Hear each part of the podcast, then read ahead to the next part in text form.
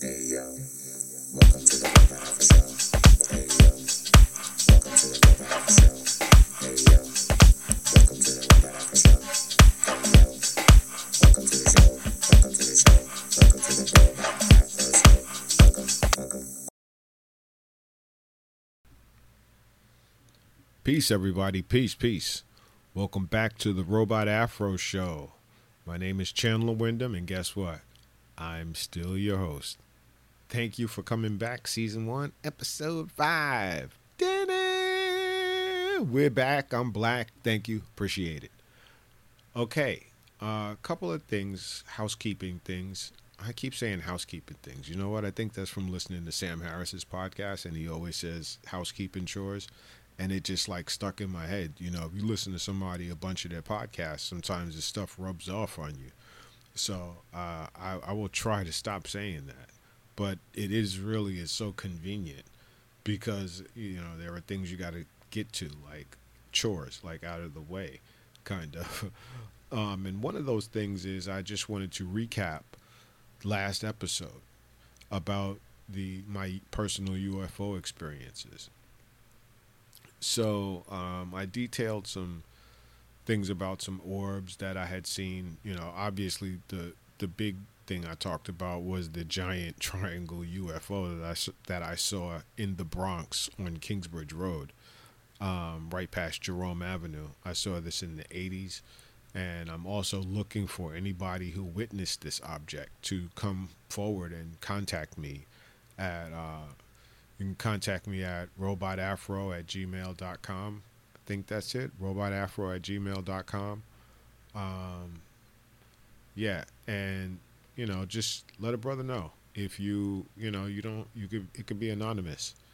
Just if you, and I don't, listen, I don't want to play games if you really didn't witness it, but if you did, because I'm really trying to find out the date of when this happened. Um, but something really, before we get into today's show, I want to kind of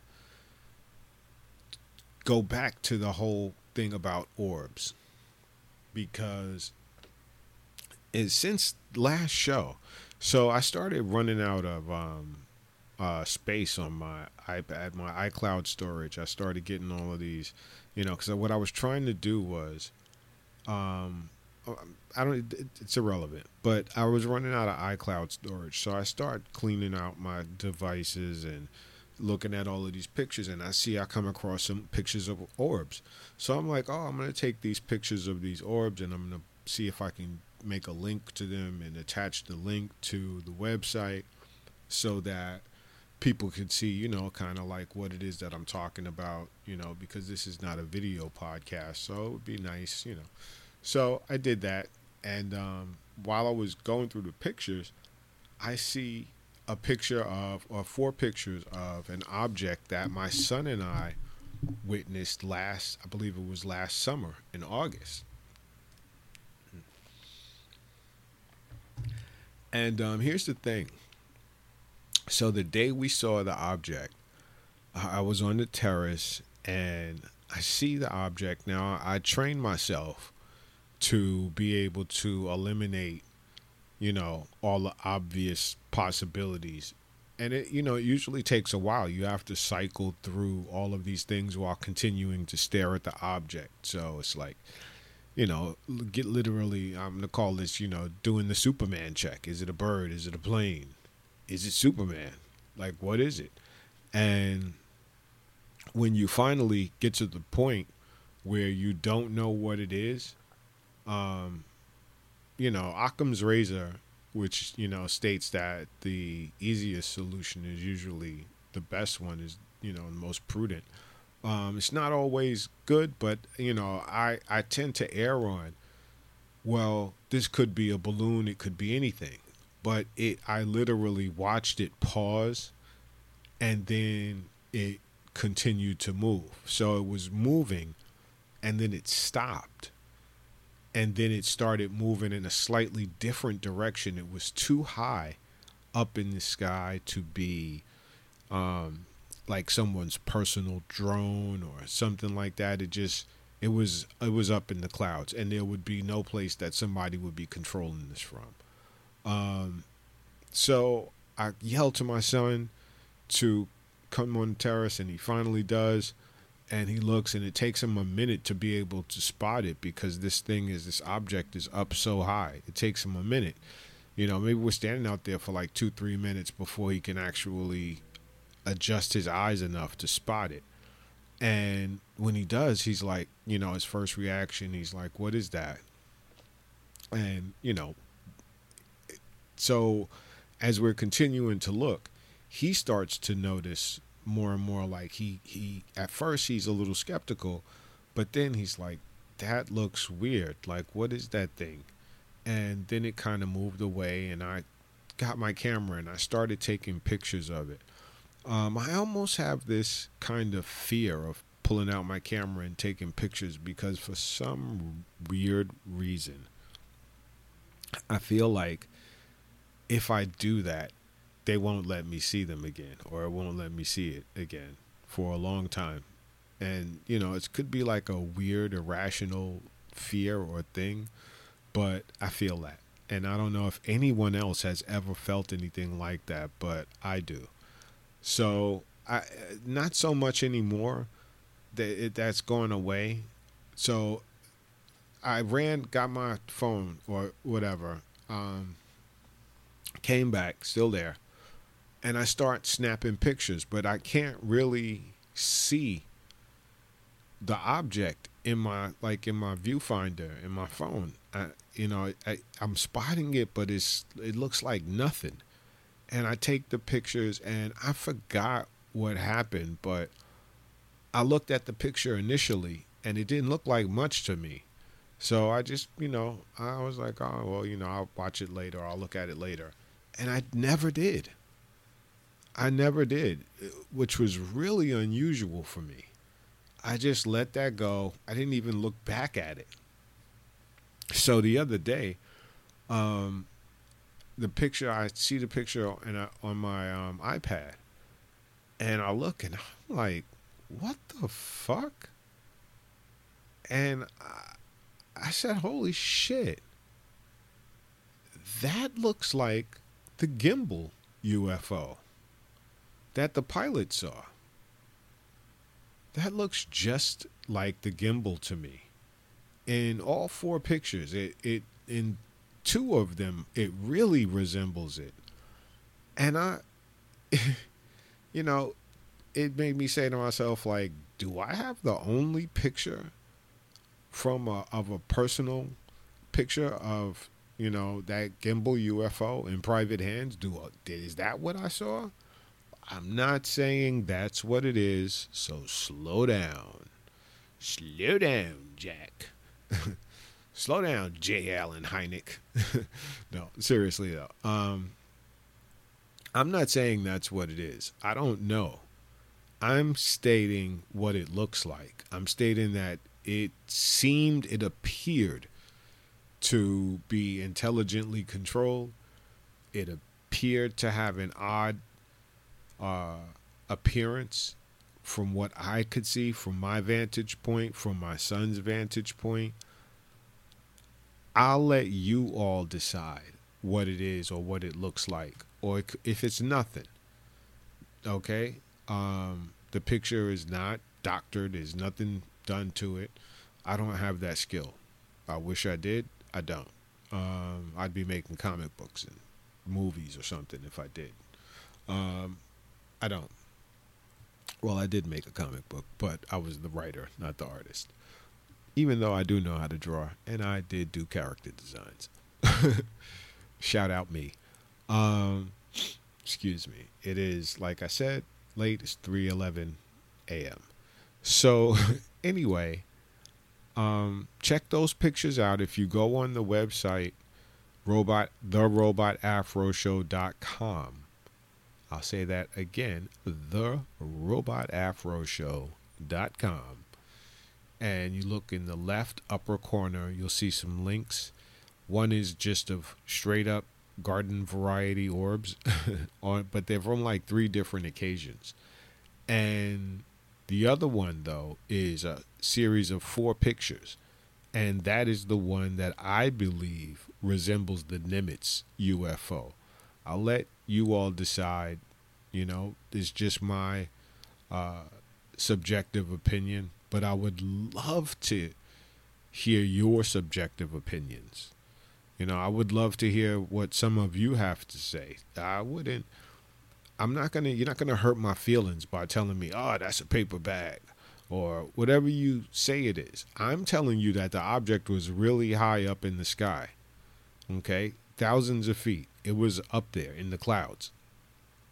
Um, I, you know, you have to make up your own mind, but I believe that it resembles the Nimitz UFO. I would love for MUFON to take a look. I would love, I listen, this is how curious of a cat I am. I'll put this out there to anyone uh, that studies photography and knows how to look at photographs and, you know, kind of, I don't know if it's like a D, uh, some type of pixelating effect where you can, um, you know, get a better image. You know, I don't know how that works. I'm not aware of, you know, that technology. I don't understand it. Um, but I would love it if somebody else is. Please take a look at the photo. Because if it is nothing, I'm not the guy that wants to be like, oh, everything is a UFO. Everything I see is conspiracy, the government, you know, Bigfoot. I'm not, I don't want everything to be, a, you know, I, I believe that some of this stuff is just, you know, uh, misidentified things and, you know, um, you know i could be getting things wrong but from i i look in the sky all the time. I have seen orbs. I saw a real giant uh, triangle shaped ufo which there was no mistaking okay what that was. That was either a giant triangle ufo or i am absolutely crazy. I am dead crazy and i assure you i am not okay I can be a little off sometimes, but uh, not crazy. So, moving right along. So last, oh, I'm always doing this.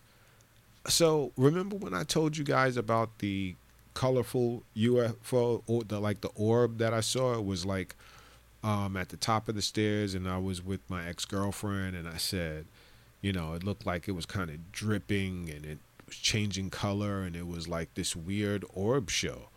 And we saw it at the top of the stairs looking towards Hollywood. I lived in the building, the George Washington, right on Washington Boulevard, in, in uh, like the cusp of Culver City. And we were looking towards Hollywood, north. And we were about to head out. And I'm at the top of the stairs and I see this thing. She sees it and we both acknowledge it and we had a a whole what is it type of conversation. Well anyway so it's you know it's always good to go back and talk to people. And she i started telling her about the ufo podcast the other day and she brought it up to me. I didn't want to influence her. I didn't want to bring it up to her first. She brought the incident up to me and she was like remember and it was changing colors and you know and this is a person who was pretty skeptical when I met her. Okay, and she saw it and it changed her mind. You know, um, I and I realized too. So, I saw a UFO with two girlfriends. Okay, I saw one with my son. I saw one, and I saw one with my friend. I think that's it, or one of my my boys. Um, did I see one with anyone else? Um, I saw one with um, an ex's daughter. Um, I think that's it. So I've actually seen them with other people, orbs for sure, um, and that one dripping kind of orb thing. So anyway, but what I dang it, I did forget to ask my brother about the UFO that we thought we saw together because that was a weird one. That was one of the weirder ones. Like, so I don't know. I hope I'm not like you know, I hope I'm not like getting abducted and shit. And they're doing things to me. Cause guys, aliens, little aliens, if y'all doing shit to me, um, might might I make a few suggestions? Perhaps you can fix some of the shit that's wrong with me. I got this bunion action going on. So instead of going with the anal probe, perhaps we can get the bunion taken care of. And you could put a few coins in my pocket at that. So if I'm getting abducted, y'all ain't really doing shit. Where's my powers? Like, fuck. Like, can I have some fucking powers?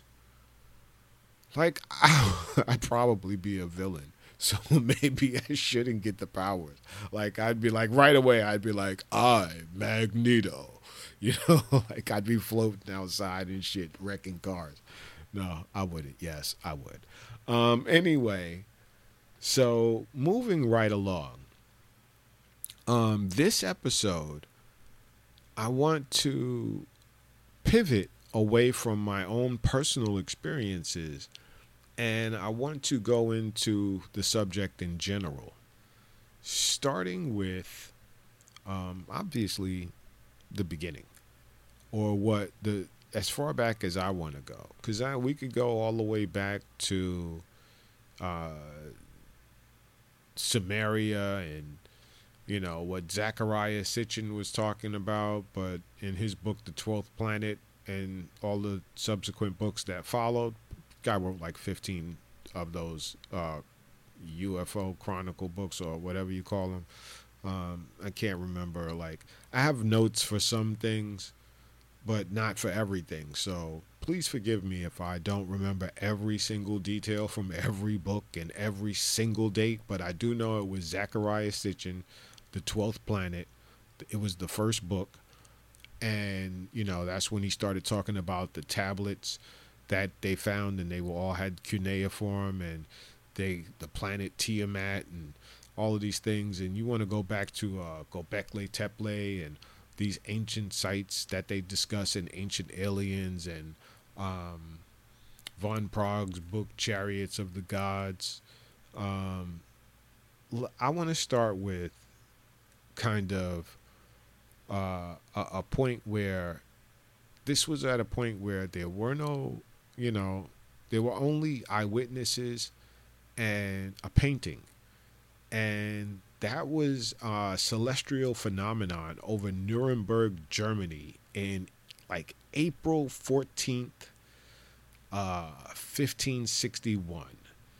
And the residents described uh, an air battle with orbs, cylinders, uh, I think it was orbs, cylinders, and like, uh, and crosses. And I believe then they said, well, I don't believe. They actually in the picture it shows you a giant black arrow. So, and uh, uh, I don't remember what the artist's name was, but you can you can look it up. Um, it's in the public domain.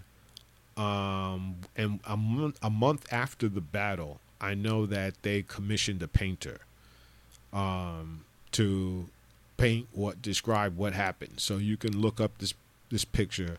It's called uh, it's uh, Nuremberg, Germany, April fourteenth, fifteen sixty one. It's the celestial phenomenon, and there's a painting that goes along with it. And in this painting, they show crosses, orbs, and uh, and the cylinders, which is literally. I, I think I don't know if anyone ever discussed this, but well, of course they did. What am I saying? But the crosses, that sounds like airplanes. Okay, we know about the orbs. And for those of you who don't know, back then, there were cylinder UFOs being reported as well in that incident and other incidents, like the whole airship phenomenon, where they were reporting airships um, back when there were no airships. So that was just one of those incidents.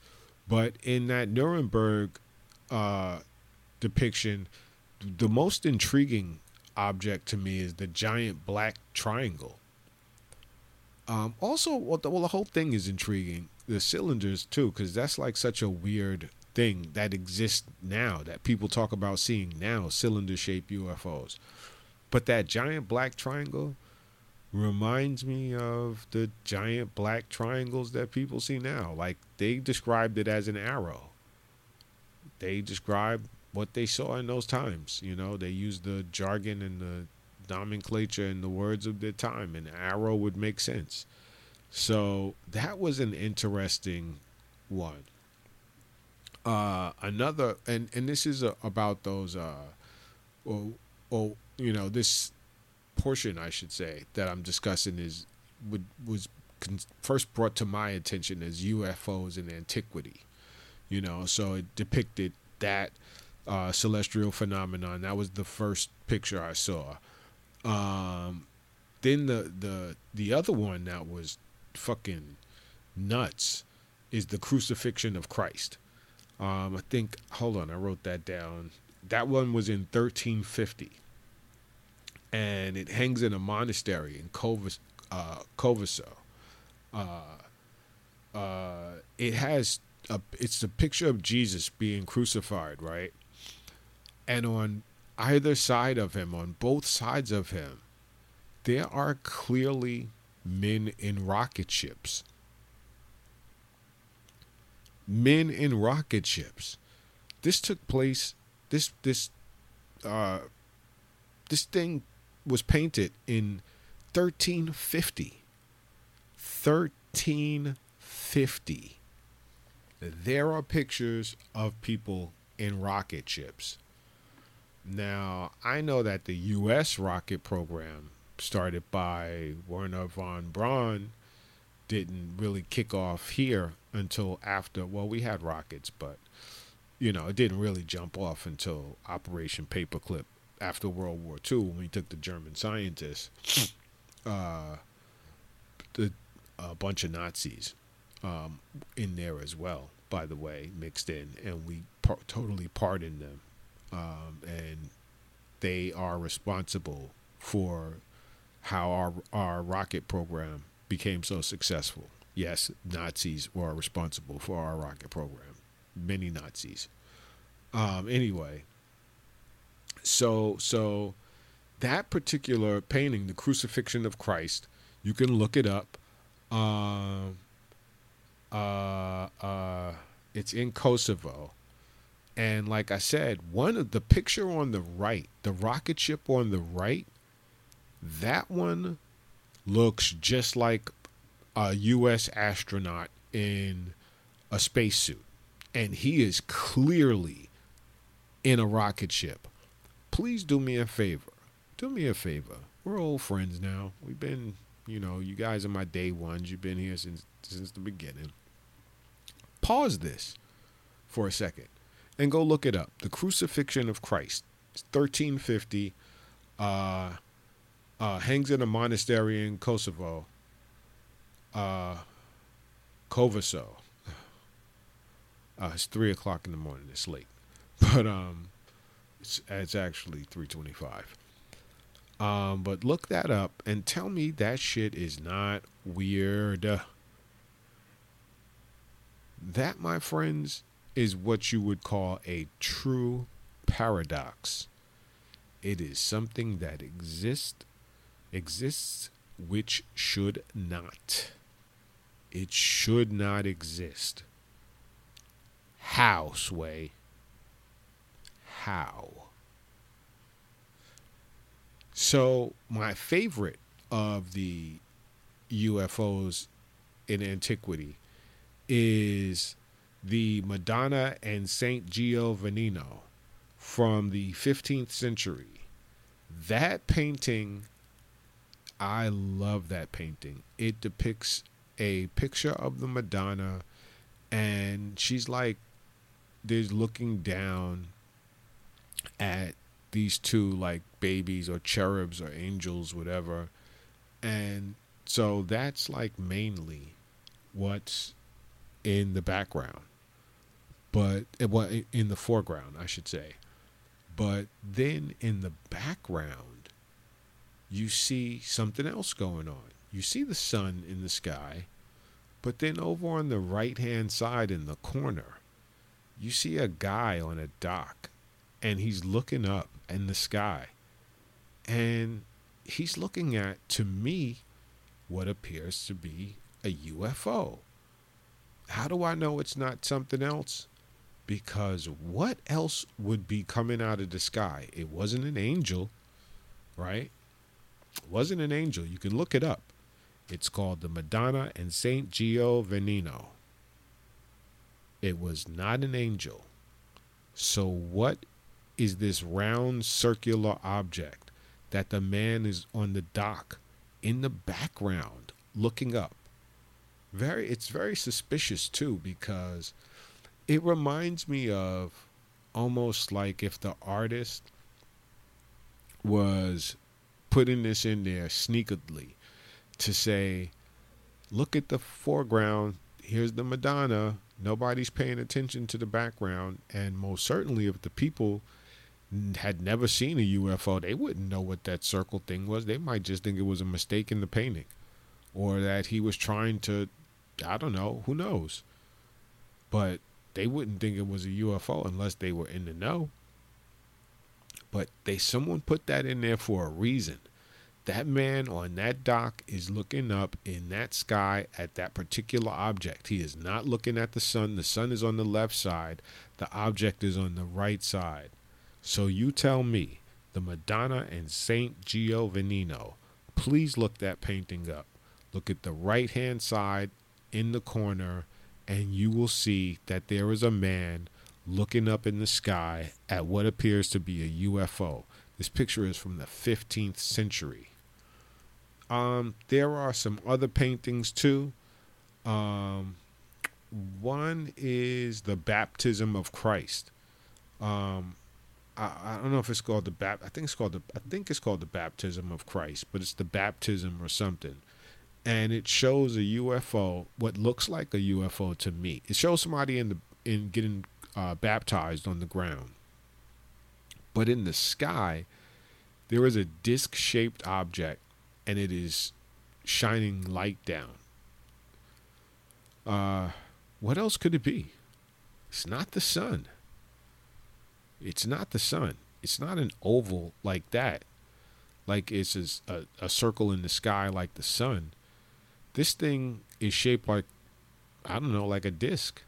And it looks like it's shining its light down. Like, I think artists back then were maybe, possibly trying to say something trying to speak to people who live today, you know, perhaps who would be in a different time because they would be crucified back then if they spoke about these things. They those things would be demonic. Those things would be like would be like heresy, blasphemy. Like what are you talking about? You can't bring up stuff like that. Like we'll Galileo you, boy. Put you in the tower. We'll crucify you. We'll hang you, burn you alive, call you a witch. So if I was an artist, I'd learn how to put things in paintings too. Things that people might see later on in a different time.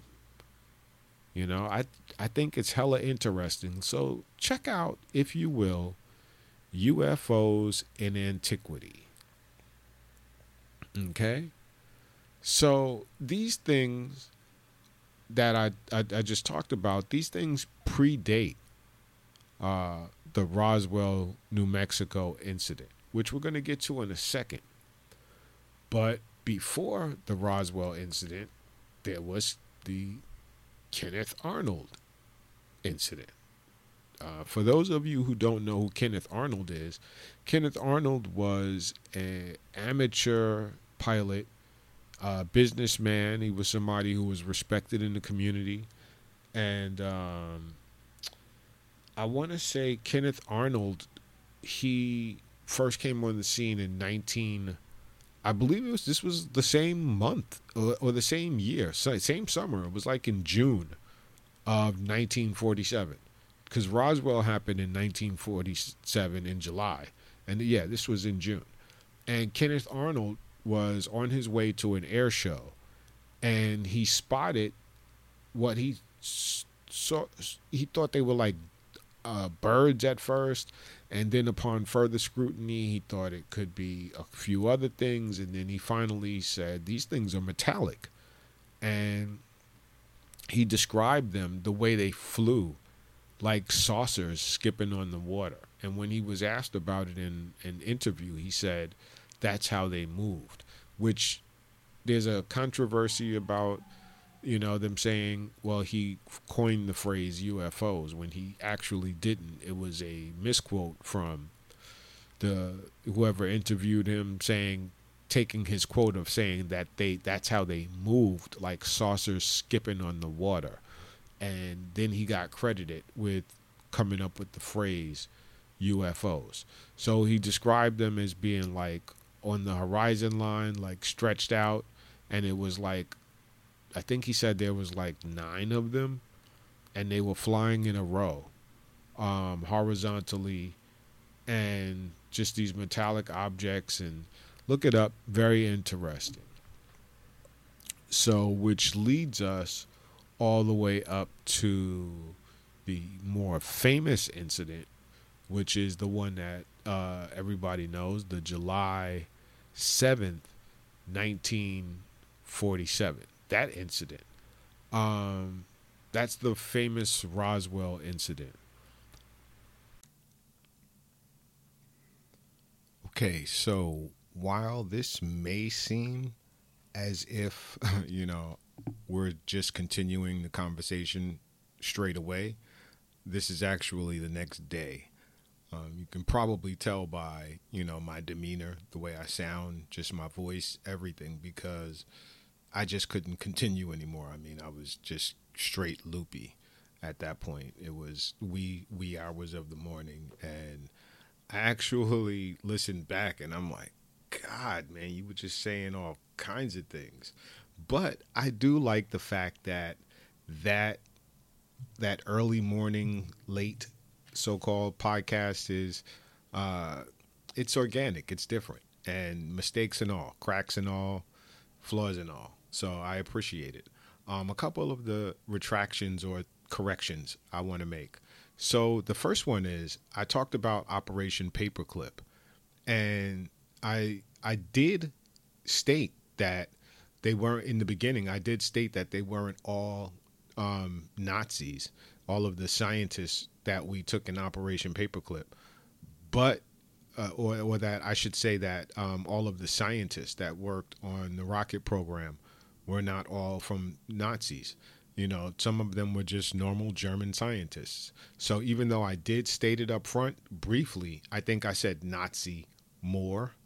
And um, yeah, I just want to state that it wasn't all Nazis who were uh, taken in and into into the United States and worked on our rocket program. Some of them were just normal German citizens.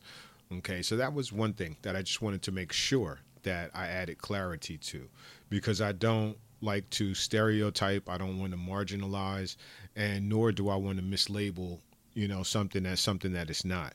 So, um, anyway, um, the second was I was really tired. And um, I kept going back and forth when I was talking about my own UFO uh, incident, incidents that I had witnessed, like with the uh, when I talked when I talked about the uh, UFO I saw with my son in August of last year, I it, I said I started off saying the gimbal, it resembled the gimbal UFO, but then I I said Nimitz like two times after that. So that's just a you know slip of you know the the brain at such a wee hour, and plus I think someone in here was smoking.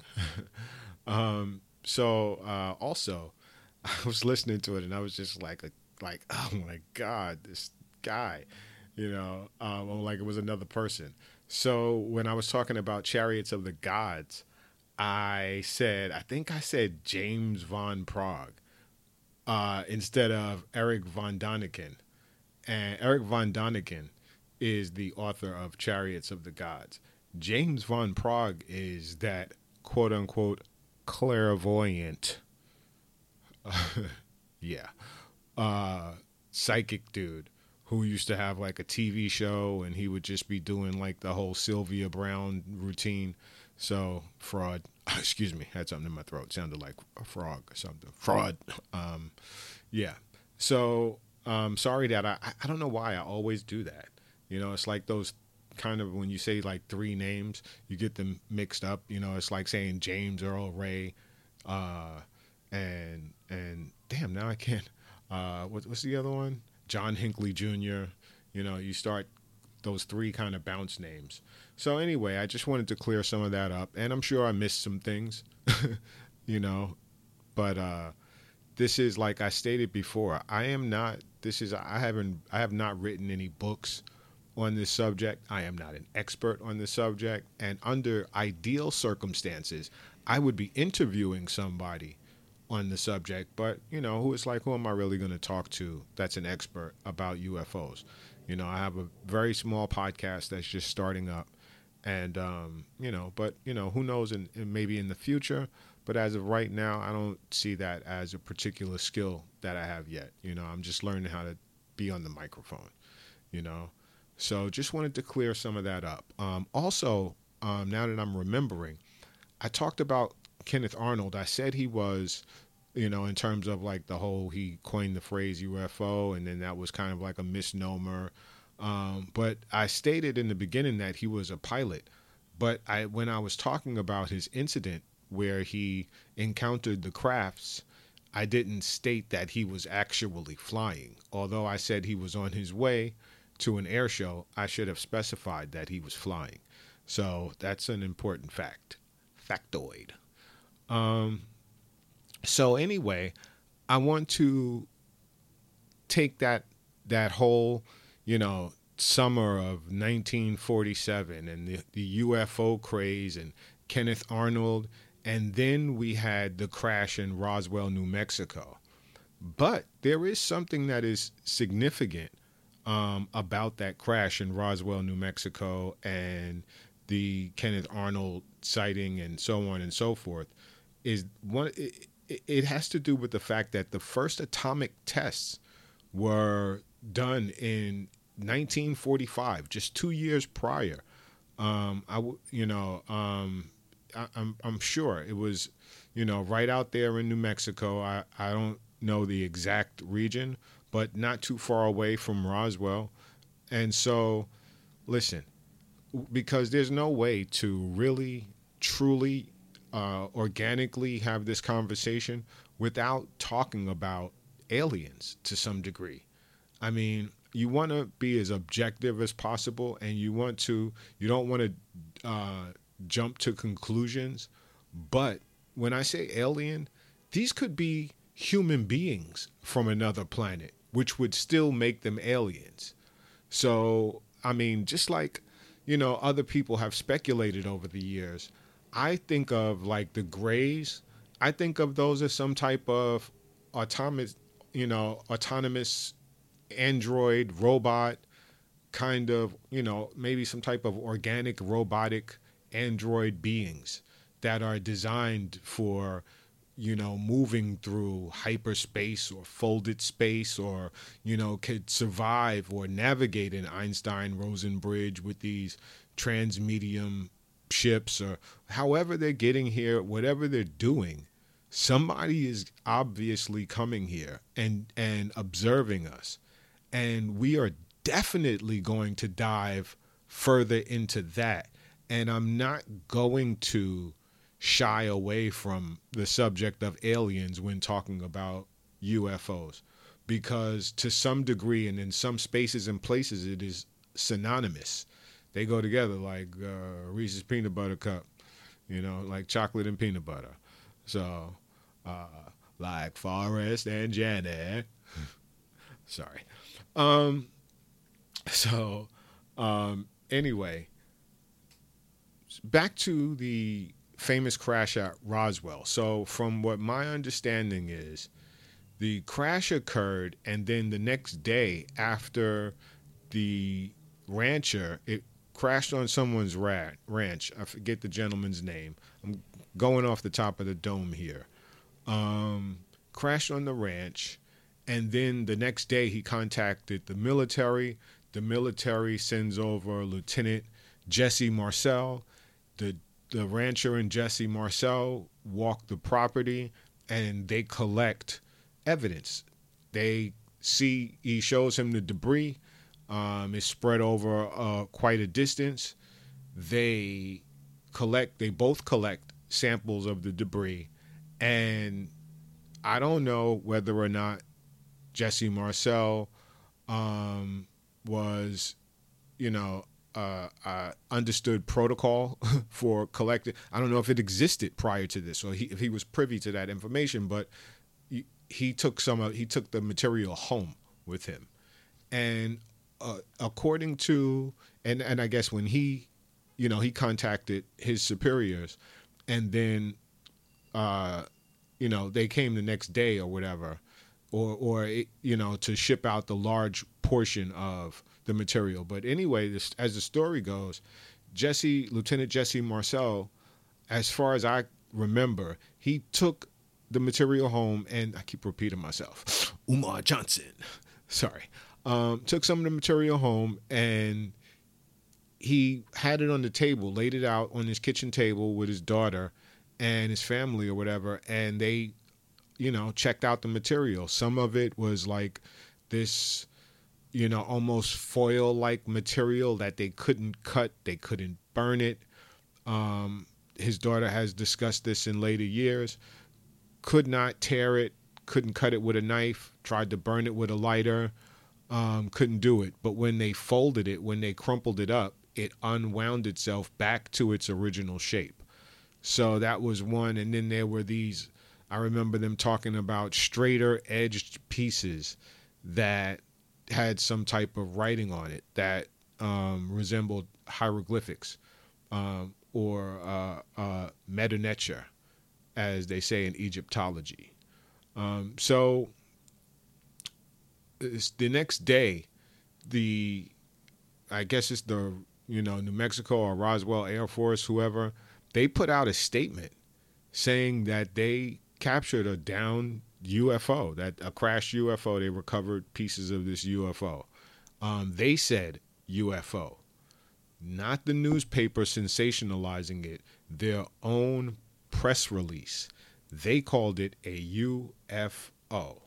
Um, I think it was the announcement something RAAF captures flying saucer on ranch in Roswell region. That may be the exact quote. And so the next day after that, I guess, you know, everybody was, you know, so abuzz. It made such a big splash.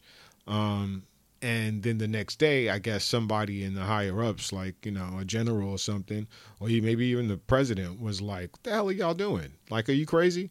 Put the garbage on that. And they took that famous photo of Jesse Marcel, and he's holding what looks like, you know, almost like a damn kid's kite. Um, it looks like just some some bullshit that they, you know, made him do this photo op, and they said it was a weather balloon. Now, we know that they did high altitude weather balloon tests back then because I believe what those balloons were for, I, I, believe when they went up into the atmosphere, they would be like radiation detectors or something, and we were going to use them somehow to detect if a nuclear weapon had went off anywhere in the planet because I guess the wave would send the radiated particles through the atmosphere and somehow these weather balloons were designed to be able to detect this radiation. So um, and these balloons I believe would stretch over the course of like you know maybe a quarter mile or so or however long they would just really stretch and they would have kind of like a shimmering to them. And so they looked odd. And the military was trying to say that this is what crashed on the ranch. And um, but there are multiple witnesses who have you know told this story over the years.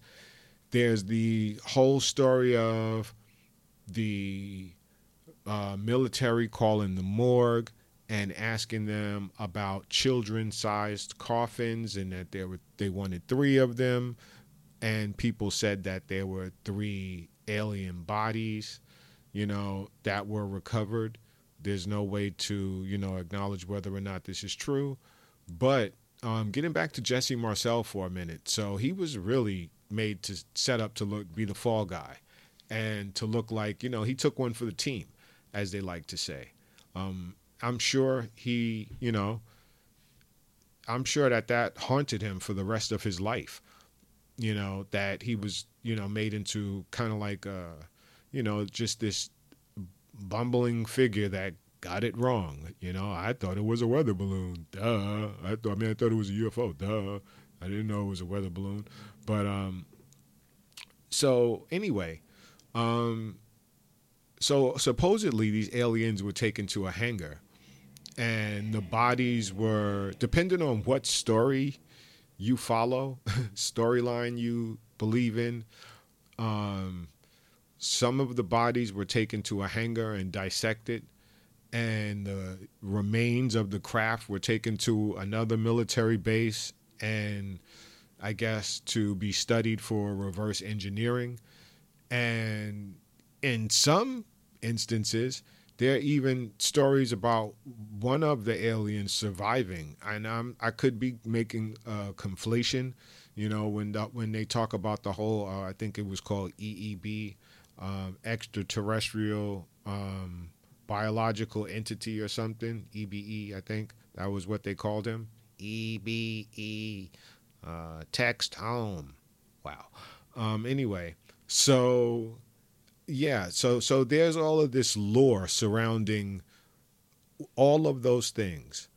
The crash itself, whether or not the crash actually happened, whether or not the debris from said crash was of some, you know, super scientific material uh, with this crazy Mejanetta hieroglyphic writing, and also whether or not there were bodies and what happened to them. I will say that a very interesting book on the subject in terms of what happened um, is called The Day After Roswell, and it was written by General Corso. I believe that is what his name is. You could look it up for yourself. But like I said, General Corso. And the book is called The Day After Roswell. Fascinating reading for anybody who is into this stuff. I've probably over the years read 50 books on the subject. Um, but that, to me, that one was chilling because the way he, General Corso, basically what he said was, was that he had a file cabinet because you know everything was in file cabinets back then, you know, back back in the 50s and 60s, you know, um, and uh, he took his he was tasked with reverse engineering some of this stuff or getting it in the hands of people that could reverse engineer it. And it was like you guys keep this we'll keep the patent or whatever whatever the deal was.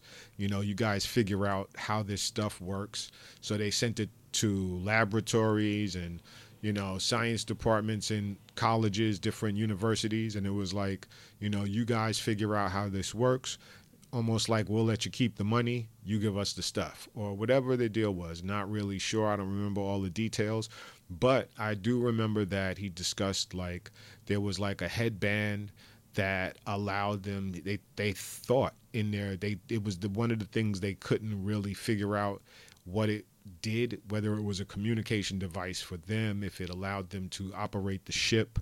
Um, then they talked about the fiber optic wires, which predates us, you know, putting fiber optic cables for our computers and phones and whatnot.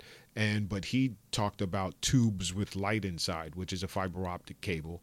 Um, also, he talked about there was like a pin type of deal that emitted a laser and that could actually cut stuff. And then I remember another one of the items was the they took they dissected the one of the the entities and they removed the outer layer of like the eye you know like the the the outer portion of the eyeball from one of these creatures. And when they looked at it in the dark they realized that they could see in the dark. So according to this book the day after roswell they reverse engineered some of this stuff and that's how we get to a lot of the things that we have today.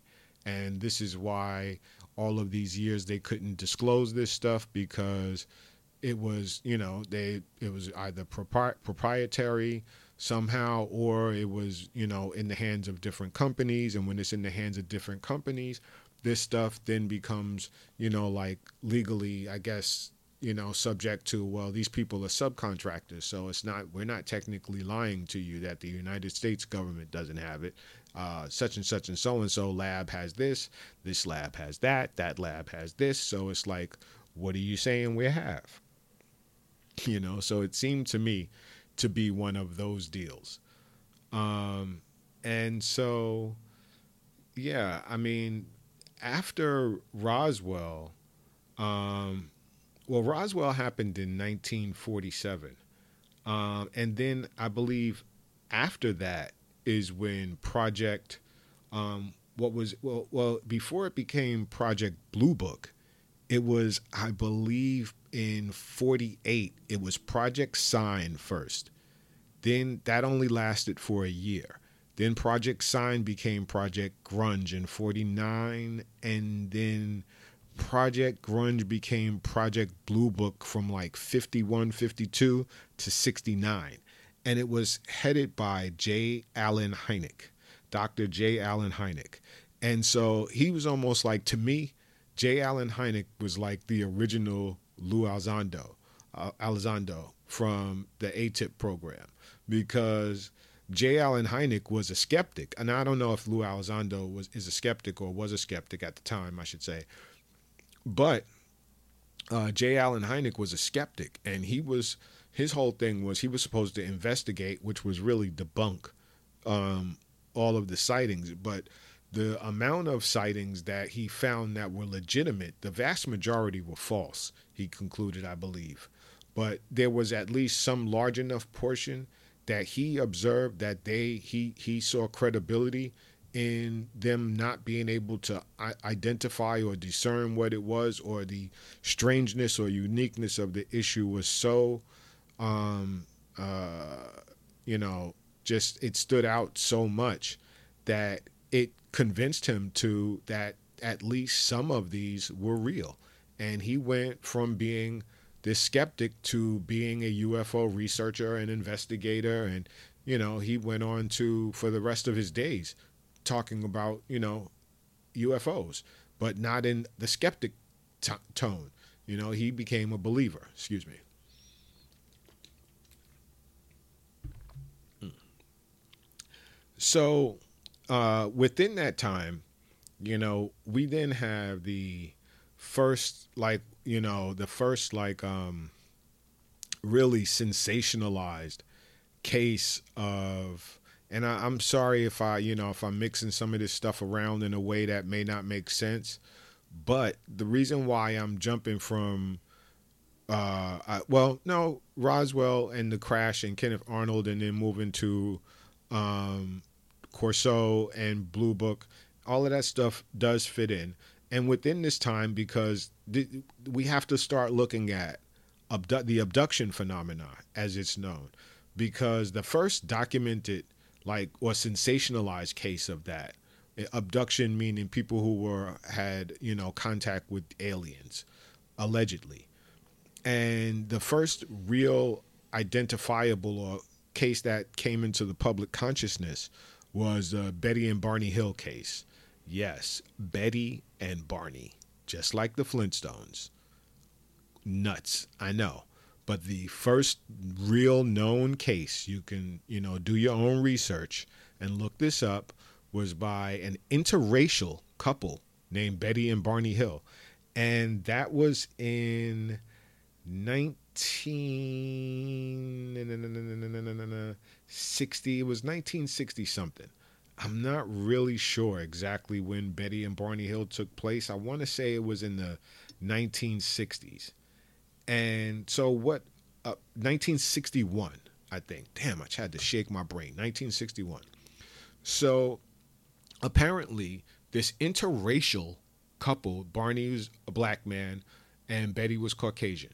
So they're driving, they're coming home from their vacation in New Hampshire and I'm I'm retelling their story, but you can go look up their story. There is a, a movie and a book based on their experience. Um, just look them up, Betty and Barney Hill, and the movie and the book will come up. So, according to what they say. I'm going to give, you know, just my what I can remember off the dome. Um, they were driving home from their vacation in New Hampshire and they spotted this light and the light started following them or something. Eventually, the light winds up on the road in front of them. They see this craft. Barney can see it so good that he actually sees beings in these like windows. He can see, make them out, you know, and he starts getting these um, suggestions like don't run or things like that. And of course, they take off.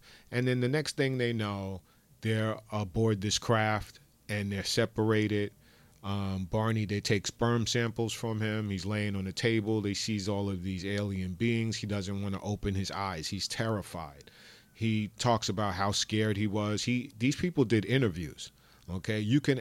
Uh, I'm, I don't want to get ahead of myself, but um, so Barney was saying that they took sperm samples from him. They did all of these medical examinations of him, had the bright light in his face, and he said he was terrified. He didn't want to open his eyes. Um, Betty was subjected to her own set of whatever, and her actually what happened to her was more what happened to her uh, afterward. What was uncovered was more interesting than her account. It was just slightly different than his. Excuse me. Um, they wind up like back in their car and driving down the road and they don't really remember how they got home and you know so it's the whole then they realize that they were missing time which is where the uh the phrase missing time come from and it was also that there was a book by Bud Hopkins who was the one who really you know recorded the all of these you know like the largest portion of abductee stories and encounters. And he, Bud Hopkins, uh, was also an artist, but he did um, uh, all of these, conducted hundreds of interviews, and he actually was a licensed uh, hypnotist. So he hypnotized people. Um, but anyway, back to Betty and Barney Hill. So later on, they, you know, they told their story. I guess they told their story at church or something. And um, so what happened is the story get goes national, and eventually they did um, uh, uh, lie detector tests, I believe. They also, I know that they took they that Barney went under hypnosis and recounted the story. And if you ever wanna, you ever want to scare the crap out of yourself, wait till about is is wee hours in the morning, okay, and listen to Barney Hill's the sessions, his hypnotic sessions Listen to him recount what happened to him. This man starts screaming. Now, apparently, Betty and Barney Hill, what was one of the things that was unique about their relationship was they didn't really suffer or face a lot of discrimination. They were a very well adjusted couple. You know, this was in 1961. Dude, think about that. 1961. Betty and Barney Hill. Okay? These people are an interracial couple, a black man. They live in New Hampshire, but they've actually managed to avoid, you know, any real harshness, even though they were in this taboo relationship. Why would these people want to draw attention to themselves? Is the question I would first ask myself. I don't think, I don't give a damn what was going on in their lives. I don't think you want to draw the, uh, that type of attention in your direction at that time. It just is nonsensical. Like Judge Judy says, if it doesn't make sense, it's not true. So I don't believe that they did that as some type of publicity stunt or a hoax. That doesn't even make sense.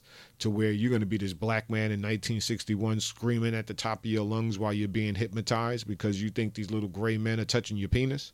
You really think that that's what Barney Hill was trying to do? I doubt it. I highly doubt that. So um, Barney Hill died a couple of years after that.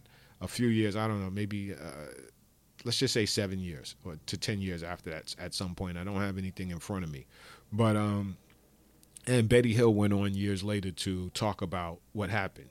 So it, anyway, um, the reason why I'm bringing these two things together is because just like the the brain and the mind you have the brain, but we know that the mind is arises from the brain. If you you know, if you do certain things to different portions of the brain, you can actually change what is coming out of someone's mouth or what they remember or what they see. So we know that the brain is the hardware and the mind is the software.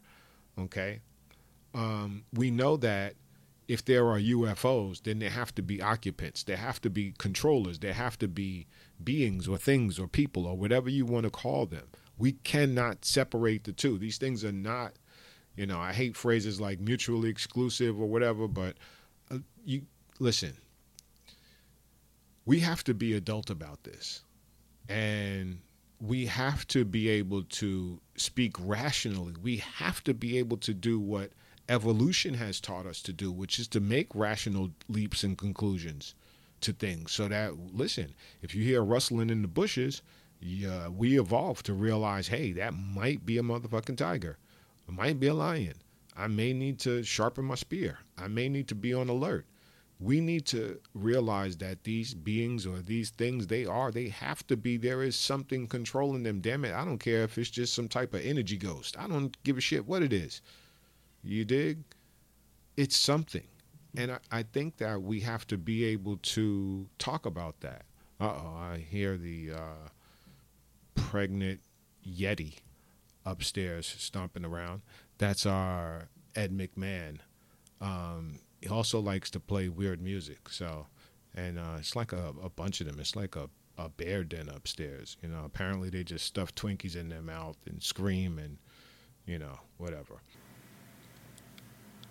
So, on that note, I think I'm going to bid this episode adieu. And we will return in a couple of days. I will try to make this a quick turnaround because I have a lot more to say, starting with Bob Lazar, Area 51. Um, we also want to talk about Donald Trump. Yeah, Donald Trump. And the Pentagon report, and also the Pentagon, the um, congressional hearings that uh, were a result of the Pentagon report. So, are there going to be more hearings in the future? What do these hearings ultimately mean for the citizens of the con- of this country and the world? So, until next time, we, we see each other at these coordinates. I want to thank you for lending me your time and your mind in this space and in this place. Thank you for loaning me your mind and your attention for a little while. I appreciate it. Hopefully, I didn't let you down too much. And I appreciate you. I thank you. And just from the bottom of my heart, it really means a lot that people are tuning in. So please forgive me for any mistakes and, you know, ride with me. I promise you things will get better. I'll get better. And hopefully we'll grow together. So see you next time. Yeah, understand? Or no? Welcome to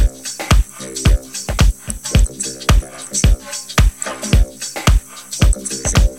Welcome to the show. Welcome to the show.